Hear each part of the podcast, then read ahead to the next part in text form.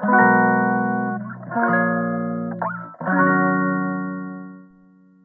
くだけで文字タンカップジャパソンです。この配信では1日10分間程度であなたの文字タンカップにつながる情報を配信しております。ちょっと時間が空きましたが、また再開、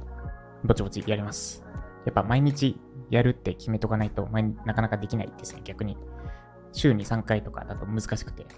もう毎日有無を言わさず無条件でやる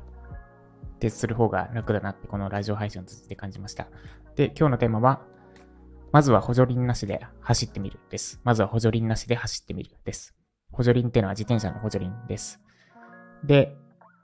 私がちっちゃい頃、自転車に初めて乗る頃は、もちろん補助輪ありで走って、で、補助輪に頼りきりで練習して、で、だんだん慣れてきてから補助輪外したんですが、まあ、もし、おすすめというか、これ、自転車にか、自転車に関係なく、補助輪なしで、とりあえずやってみると、その後、その後スムーズにいくかもしれません的なお話です。で、例えば私の最近の例で言うと、まず手頃なやつからいくと、パンクの修理、自転車のパンクの修理についてです。トライアスロンをやっていって、トライアスロンって40キロとか自転車で走るんですが、パンクした場合、基本的には自分で直さなきゃいけません。だから、ロードバイクに替えのチューブとか、あと修理機、修理に必要な道具を積んでおく。で、パンクしたら自力で直さないと、直すか、もうリタイアするかですね。で、この間、5, 5月27日に立山トライアスロン出た時は、パンクの修理まで頭回ってなかったんで、もうパンクしたらリタイアだなっていう神頼み状態で行きました。で、今月、6月25にまた浜名湖トライアスロン出るので、さすがに神頼みはいつまでも頼、神にいつまでも頼っちゃいけないだろうということで、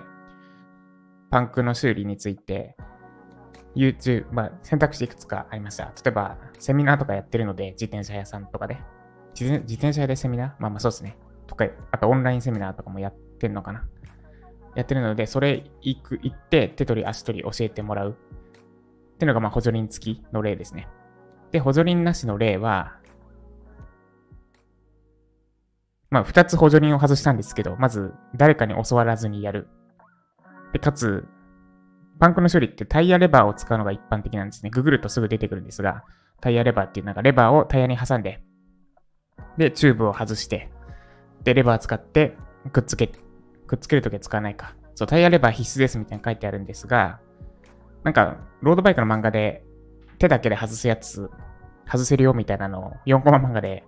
やってて、あ、そうなんだっての知ってたんで、まあ、タイヤレバーなしでやってみるかと。なんで、補助輪的なものを2つなしの状態でやりました。誰かのサポートっていうのが補助輪1。で、あとタイヤレバーっていうのが補助輪2ですね。で、まあ一応 YouTube 見ながらやったんで、そいつは補助輪じゃ補助輪なんですけど、まあ、補助輪じゃないとして、YouTube 見ながらタイヤレバー使わずに、手だけで、こうなんかタイヤをガチャガチャやって、親指の、親指に頼りまくって、レバー外して、で、あ、レバーじゃない、タイヤを外して、で、元に戻して、空気入れてパンクしないかっていうのをやって、一通りできてしまいました。で、できたので、あ、もうこれ、講習とか受ける必要ないわってなったし、あとタイヤレバーも買わないと手に入らないんですが、買う必要ないわ。そして持ち運ぶタイヤレバー、どんぐらいだ？大きさで言うと、定規ぐらいかな。定規ぐらいの大きさのものをロードレース中、ロードバイクのレース中とか持ち運ばなきゃいけないんですが、それも不要になったと。ので、なんかもうめっちゃどうにでもなる状態になりました。チューブさえあれば直せる。なんなら普通のママチャリも、あの、修理用のパッチさえあるのであれば、手だけで直せるみたいな、状態になりました。で、これが、もし私が講習受けたり、あるいはタイヤレバー付きでとりあえずやり方を学んでしまったら、タイヤレバーなしで自力でできるのは逆に遠回りになってた可能性があります。まあ、今回できたからっていうのはあるんですけど、なんで、とりあえず、一旦もう補助輪なし、誰かのサポートとか、楽にできるような道具とかなしで一旦やってみて、で、できるんだったらもうそれで OK です。で、できなかったとしても、あ、ここが難しいんだっていうのを知った上で誰かに教わったり、あるいはなんか道具を使ったりすると、その、その道具なしの状態とか、その誰かのサポートなしの状態を知っているので、そのサポートなしでできるために、の補助として、本当にあくまで補助輪としてのサポート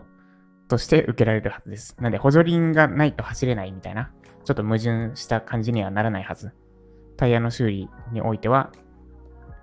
タイヤの修理もいいですね。で、ウェブライターについても同じことが言えて、添削がないと記事書けるような状態はちょっと本末転倒で、そもそも自力で何もなしの状態で、まず書いてみて、現状を知った上で、添削を受けるなりすると、よりスムーズにはかどる、スムーズに理解がはか進むかもしれません。なので、まずやるべきは、誰かに教わりながらとか、あるいは、なんか、チャット GPT とかのツール使いながらではなく、まず自力でやってみること。かもしれません。的なお話でした。この配信が参考になった方、いいねお願いします。まだフォローでねてない方は、スタンド F のアプリにそれしてフォローしてみてください。元ジャパソンさんから聞きたい、知りたい、学びたい方は、概要欄のリンクから WeJapa 受講してみてください。めちゃめちゃ絶賛開催中です。では、で、今日で一応一通り、今、忙しさの原因になっていることが一通り片付くので、